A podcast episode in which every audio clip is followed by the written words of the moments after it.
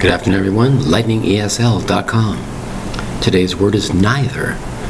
Now, some people pronounce it neither, nither. No, the correct pronunciation is neither. Two distinct syllables spelled N E I T H E R. Again, the word is neither.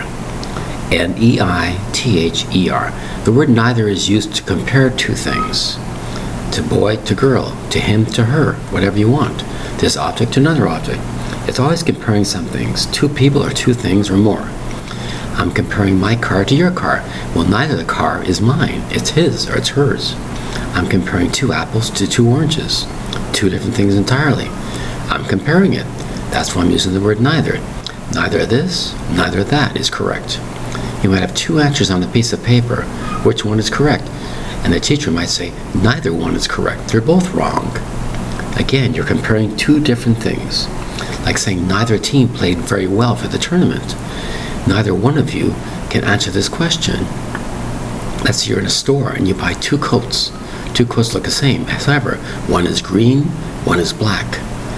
And the shopkeeper might say, Well, I thought you came in for a red coat. Neither one of those is the correct color that you wanted.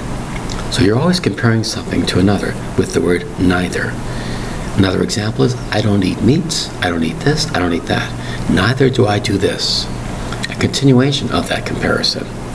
Another word example of the word neither is comparing two people. Neither Tom nor Fred is a girl. Or comparing two girls together. Neither Mary or Louise is my sister. Again, you're comparing two things. Don't automatically think the word neither relates to things that are negative. It's just the use of the word neither to comparing two things or more.